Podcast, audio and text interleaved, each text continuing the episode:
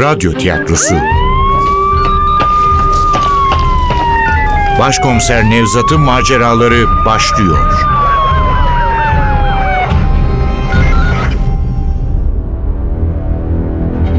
Kavim.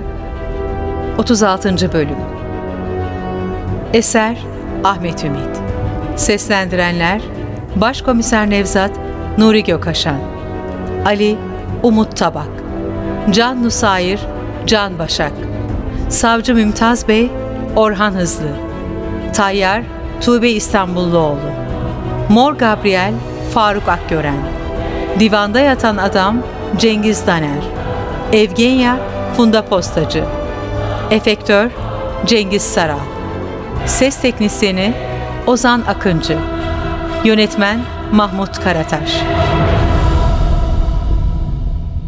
Can'ı o gece nezarette tutuyoruz. Ali, Zeynep ve ben saatlerce oturup bulgularımızı, düşüncelerimizi, kanıtlarımızı ve Can'ın bütün suçlamaları reddeden ifadesini içeren ayrıntılı bir fezleke hazırlıyoruz. Ertesi sabah Ali ve ben fezleke ile birlikte Can'ı savcılığa götürüyoruz. Zeynep ise gözden kaçırdığımız bir nokta var mı diye bütün dosyaları toparlayıp yeniden incelemeye başlıyor. Savcı Mümtaz Bey genç bir adam. Genç ama tuttuğunu koparan bir hukuk adamı. Birkaç davada birlikte çalıştık. Hiçbir yanlışını görmedim.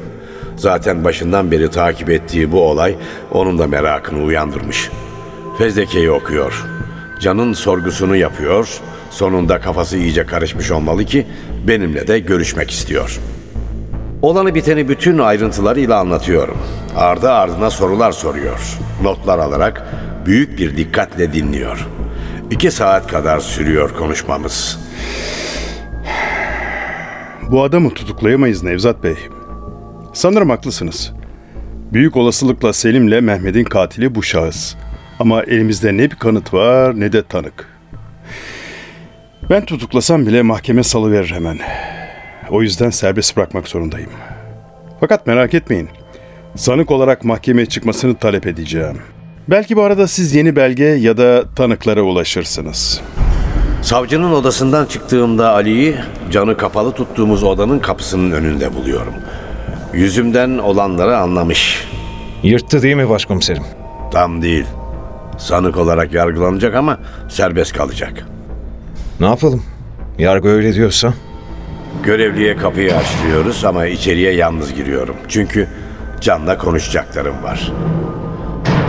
Bu roundu o kazandı ama düşündüklerimi öğrenmesini istiyorum. Neden bilmem. Belki Malik gibi benim de hala Can'dan umudu kesmememden. Ali'yi yanıma almıyorum. İkide bir lafa karışıp sözlerimi bölmesinden çekiniyorum. Can'ın tek gözü yüzümde.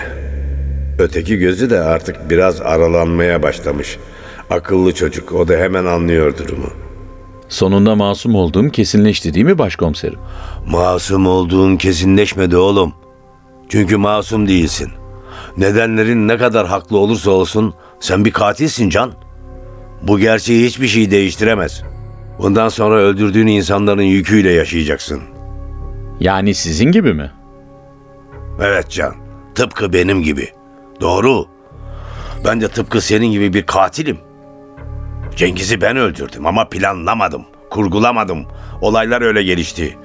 Yani Cengiz'i öldürmek istemiyordum. Ne Cengiz'i ne de başka birini. Çünkü birini öldürürsen biraz da kendini öldürürsün. Kendi hayatını, kendi ruhunu, kendi masumiyetini. Ölüler tuhaf varlıklardır Can. Onları toprağa koyduğumuzda hatta çürüyüp kemikleri un ufak olduğunda bile aramızda yaşamaya devam ederler. Bir yerlerden düşlerimize sızarlar, hayallerimizi gölgelerler, umutlarımızı karartırlar. O yüzden ben kimseyi öldürmek istemem. Çünkü birini öldürdükten sonra artık yaşamımın eskisi gibi olamayacağını bilirim.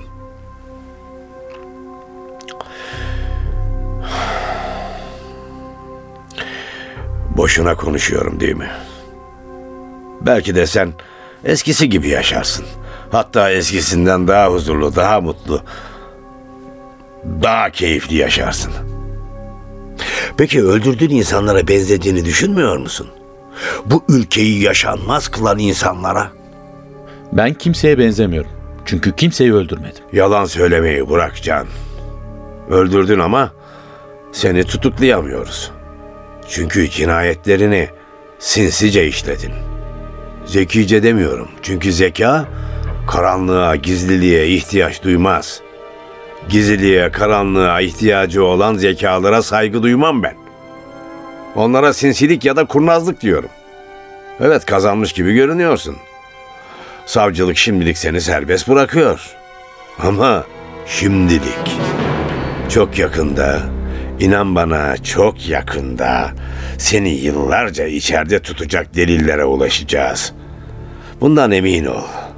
Çünkü mükemmel cinayet yoktur oğlum. Mutlaka bir açık vermişsindir. Ve biz o açığı bulacağız. Yanılıyorsunuz başkomiserim. Hiçbir şey bulamayacaksınız. Ne bir delil, ne bir tanık, ne de bir ipucu. Çünkü ben kimseyi öldürmedim. Özgürsün Can. Gidebilirsin. Teşekkür ederim başkomiserim. Onları gerçekten de ben öldürmüş olsaydım bana hiç mi hak vermezdiniz? Vermezdim. Ölümle gerçekleştirilen adalet ölümü yüceltmekten başka bir işe yaramaz. Çok doğru. Ben de aynen sizin gibi düşünürdüm. Demek yırttın Can Efendi. Ama bu duyguya çok alıştırma kendini. Yakında yine görüşeceğiz. Aslına bakarsan hiç ayrılmayacağız. Biz çok sevdik seni. Bundan böyle hep ensende olacağız. Aslında ben de sizi çok sevdim. Akşamları yemeğe gelin. Başkomiserimi de çağırmıştım. Bolognese soslu makarna yaparım size. Geliriz aslanım merak etme. Ama en nefis makarnayı hapisten sonra yaparsın artık. Korkma korkma. Şimdi atmayacağız seni içeri. Sonra diyorum. Yeniden yakaladığımızda. Nasıl olsa bir gün düşeceksin avcumuza. Gerçi başkomiserim bıraksa öyle bir konuştururdum ki seni. Bülbül gibi şakırdım valla. Neyse, bu da güzel. Tam özgürlüğe alıştığın sırada geleceğiz. Gece yarısı uykunun en derin yerinde. Yahut yemeğin tam zevkine varırken. Ya da sevgilinin eli avucunun içindeyken. Belki de öğrencilere ders verirken. Kutsal kitapta yazdığı gibi öldürmeyeceksiniz derken. Unutamayacağın bir an olacak yani. Tıpkı bıçağı kurbanının kalbine sapladığın an Yanılıyorsunuz. Yanıldığınızı anlayacaksınız. Biz anladık anlayacağımızı Can Efendi. Şimdi git uğurlar olsun. Ama dediğim gibi yakında yine görüşeceğiz. Hem de çok yakında. Can Bey. Can Bey, Can Bey. Can Bey ne diyeceksiniz? Bir açıklama yapacak. Can Bey serbest kaldınız. Ne diyeceksiniz? Can Bey. Can Bey. Kalabalık Can'ın etrafını sarıyor. Ellerinde fotoğraf makineleri, kameralarıyla gazeteci ordusu. Yine içeriden biri sızdırmış haberi anlaşılan. Biz görünmesek iyi olacak diye düşünürken kalabalığın arasından Kınalı Meryem'in adamı Tayyar'ın uzun suratını seçer gibi oluyorum. Panik içinde kalabalığa yöneliyorum. Ali'yi uyarmama bile fırsat kalmadan bir silah ardı ardına üç kez patlıyor. Gazeteci kalabalığı çil yavrusu gibi dağılıyor. Ali ile silahlarımızı çekip iri cüssesiyle kalabalığın ortasında öylece kalan Tayyar'a yöneliyoruz. O da bizi görmüş. Teslim, teslim oluyorum. Tayyarı yere yıkıp ellerini arkadan kelepçeliyoruz. Can'ın hareketsiz bedeni Tayyar'ın birkaç metre ötesinde yatıyor. Paltosunun önü açılmış, mavi gömleğinde giderek büyüyen üç kan lekesi. Yanına yaklaşıyorum. Tek gözü kıpırtılı, dudağında yine kan. Beni fark edince yüzünde acı ama zafer dolu bir gülümseyiş beliriyor. Olmadı başkomiserim. Olmadı. Bakın beni yine yakalayamadınız. Genzimi yakan bir koku uyandırdı beni. Bu kokuyu tanıyordum. Yıllarca kapalı kalmış bir kilisenin kokusu. Kilisede yakılan kandillerin, ufalanan taşların, eriyen mermerin, çürüyen ahşabın, yıpranmış sayfaların, küflenen cesetlerin kokusu. Dehşete düşmem gerekirdi ama sadece bakmakla yetindim. Önce bir adam gördüm. Divanın üzerinde yatıyordu. Sonra usulca kımıldayan siyah bir leke, biçimsiz, belirsiz bir leke, simsiyah bir silüet. Divanda yatan adam da görmüştü lekeyi. Yavaşça doğrulup gülümsedi lekeye. Mor Gabriel. Mor Gabriel. Ben bu adı nerede duymuştum? Leke sessiz adımlarla adeta uçarak yaklaştı divanda yatan adama. Yaklaşınca insan cismine bürünüverdi siyahlar içinde uzun aksakallı aydınlık yüzlü bir insan oldu. Divanda yatan adamın başucuna geldi kulağına eğildi. Beni tanıdın mı? Mor Gabriel. Mor Gabriel.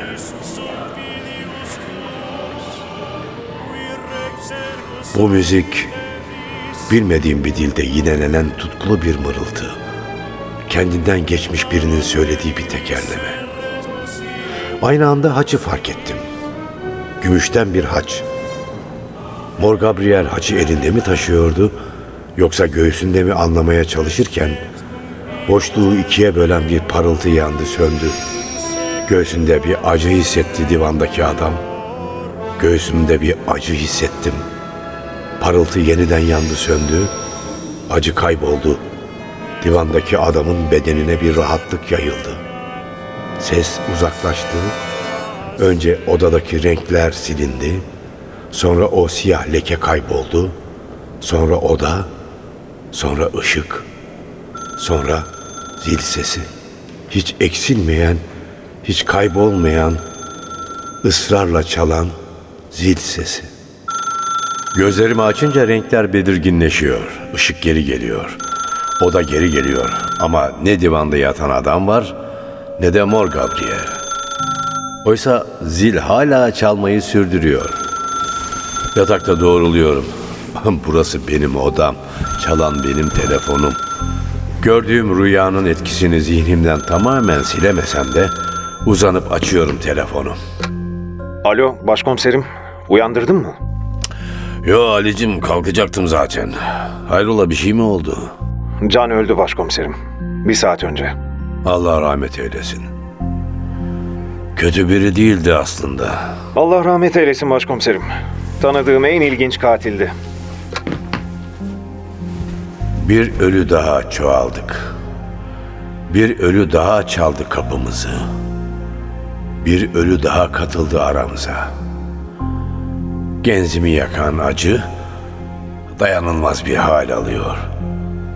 Keşke ağlayabilsem ama yapamıyorum. Günlerdir içimde büyüyen öfke, günlerdir içimde büyüyen acı, keşke gözyaşı olup aksa diyorum ama akmıyor, akamıyor. İçimdeki acı daha derin bir mutsuzluğa dönüşüyor. Daha derin bir kedere, daha derin bir anlamsızlığa. Yataktan kalkmak gelmiyor içimden. Yüzümü yıkamak, tıraş olmak, giyinmek, merkeze gitmek, yeni olayların peşinden koşmak gelmiyor içimden. Bunlar cehennem azabı benim için. Bütün gün yatakta oturmak istiyorum. Kılımı bile kıpırdatmadan. Ama olmuyor, yapamıyorum. Zorla da olsa kalkıyorum. Ayaklarımı sürüye sürüye banyoya geçiyorum. Yüzümü yıkıyorum. Tıraş oluyorum. Giyiniyorum. Canım hiçbir şey yemek istememesine rağmen kahvaltı etmelisin diyorum kendi kendime.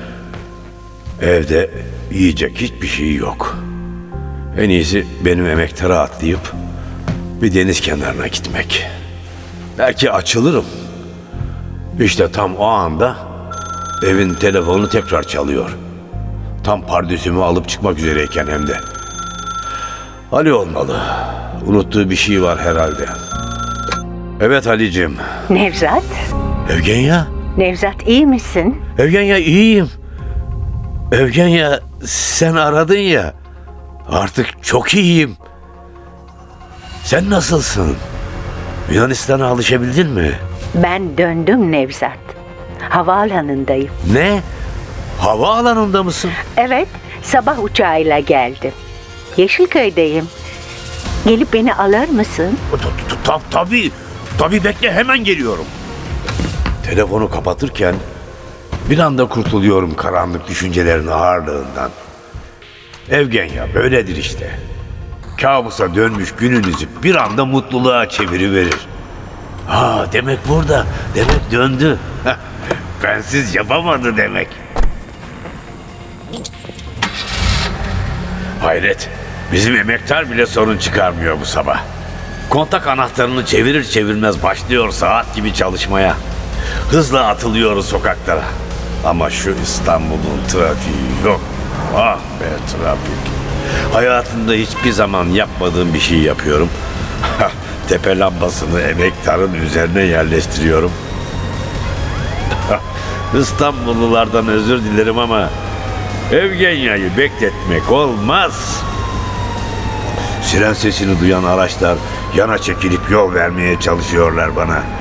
Hatta yolda bir trafik arabası eskortluk bile yapmaya kalkıyor bana.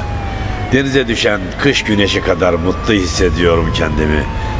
Ama kara bulutlar henüz tümüyle dağılmadı. Görmek için yanıp tutuştuğum Evgenya'ya giderken bile aklım hala soruşturmanın ayrıntılarında geziniyor. Kendimi bu davadan bir türlü çekip koparamıyorum. Bizim Ali Can için tanıdığım en ilginç katildi diyor ya. Bu soruşturmada hayatımdaki en ilginç olaydı benim için. Oysa artık karanlıkta tek bir nokta bile kalmadı. Selim Uludere'nin sahte mezarında yatan kişinin Gabriel'in abisi Yusuf Akdağ olduğu DNA testleriyle kanıtlandı. Ancak mezardan çıkan kemik yığınına bakan Gabriel hayal kırıklığı içinde bu benim abim değil, benim abim Mor Gabriel'in yanında diyerek cenazeyi almayı reddetti. Zavallı çoban Yusuf tıpkı hayatında olduğu gibi ölümünde de yalnız kaldı. Patos makinesinin parçalayamadığı kemikleri kimsesizler mezarlığına gömüldü.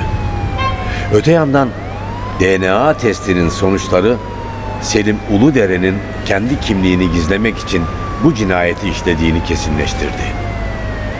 Cengiz'in ona yardım ve yataklık ettiği de belirginleşmiş oldu. Mali'yi öldüren kişinin Cengiz olduğunun da kanıtlanmasının ardından Ali ile benim hakkımda açılan soruşturma düştü. Kınalı Meryem ikinci kez cinayeti azmettirmekten gözaltına alındı. Savcı Mümtaz bu kez daha kararlı davrandı ve Meryem'i tutuklanması talebiyle sorgu hakimine sevk etti. Ancak bizim cehennem kraliçesi yine delil yetersizliğinden serbest bırakıldı. Belki de Kınalı Meryem'i hiçbir zaman içeri atamayacağız. Ama o kendi sonunu hazırlayacak. Çünkü karanlıkta koşanlar çabuk düşer. Tıpkı babası gibi o da bir gün yeni yetme bir kabadayı tarafından öldürülecek. Yeşilköy havaalanına girinceye kadar bunları düşünüyorum işte. Benim emektarı dış hatların geliş kapısının önüne bırakıp içeri girdiğimde Evgenya'yı iki kocaman valizle beklerken buluyorum. Gözleri kapıda. Beni görür görmez aydınlanıyor yüzü. Yeşil gözler buğulanmış. Neredeyse tatlı bir söz gibi süzülecek damlalar yanaklarından. Hiçbir şey söylemeden sarılıyorum ona. Sıcaklığını hissediyorum. Çok özledim. Çok özledim. Bir süre boş verip dünyanın ritmine, kendi bedenlerimizin, kendi ruhlarımızın isteğine teslim oluyoruz öylece. Önce ben çözülüyorum, sonra da o bırakıyor beni. Valizlerini benim emektarın bagajına taşıyoruz. Sonra emektara biniyoruz. Evgenya yanıma oturuyor. Gözleri hep yüzümde. Sen değişmişsin Nevzat. Sana bir şey olmuş. Ben birini öldürdüm demek geçiyor içimden. Ben kendi müdürüm Cengiz'i öldürdüm demek geçiyor içimden. Yok şimdi bunu söyleyip günün tadını kaçırmayayım. Ama yaşadıklarımı Evgenya ile paylaşmamazlık da edemem. Evet değiştim. Hayat üzerine düşünmeye başladım. Ee, Kendim üzerine de. Ee, Şu son olay, Süryani cinayeti mi? evet Süryani cinayeti. Olayı çözdük aslında ama e, gördüklerim, öğrendiklerim kendi hakkımda düşünmeyi öğretti bana. Bir katil vardı. Yaşamın anlamını arayan. Bu yüzden cinayetler işleyen. İşte ondan sonra ben de yaşamın anlamını düşünmeye başladım. Tuhaf değil mi? Bunca yıllık meslek hayatımdan sonra bir katilin beni bu denli etkilemesi. Evgenya, peki sen ne diyorsun? Yani sence yaşamın anlamı nedir? Yaşamın anlamı sensin Nevzat. Seni hala sevdiğimi mi zannediyorsun? şaka şaka. Yaşamın anlamına gelince. Evet Nevzat, yaşamın anlamı sensin. Yani insan eh, bazıları bu anlamı işinde, aşkında, bazıları dinde buluyor. Bazıları politikada, bazıları sanatta, hatta büyük çoğunluk futbolda. Ne bileyim, herkes kendine göre bir anlam yaratıyor işte. Eğer bu insanlar olmasaydı, bu anlamların hiçbiri olmazdı. Öyle değil mi? Yaşamın anlamı insanlardır Nevzatçığım. İnsan. Sahi Evgenya. Niye döndün? Olmadı işte. Hmm, ısınamadım oralara. Bu kadar kısa sürede mi diyeceksin? Valla ilk günden dönmeyi düşündüm. Orası benim ülkem değildi Nevzat. Benim ülkem burası. Ben bu ülke için döndüm. Ben burada doğdum. Annemin babamın mezarları burada. Benim işim burada Nevzat. Ve sen, sen de buradasın. O yüzden döndüm. Haklısın Evgenya, haklısın. Evet, bu topraklar çok sert. Bazıları çok hoyrat. Ama burası bizim ülkemiz Evgenya. Burası bizim toprağımız. Burası bizim vatanımız. Biz burasıyız Evgenya.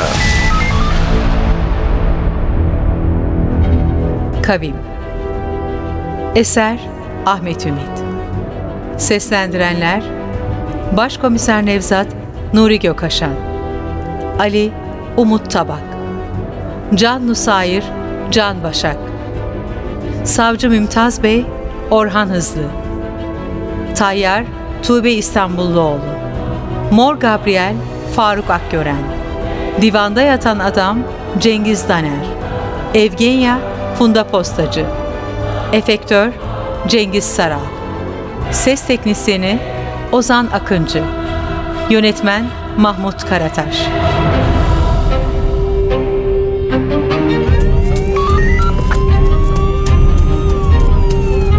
Radyo tiyatrosu Başkomiser Nevzat'ın maceraları Başkomiser Nevzat'ın maceraları Kavim sona erdi. Tüm bölümleri podcast sayfamızdan dinleyebilirsiniz. Başkomiser Nevzat'ın yeni maceraları ise yeni yayın döneminde yine NTV Radyo'da.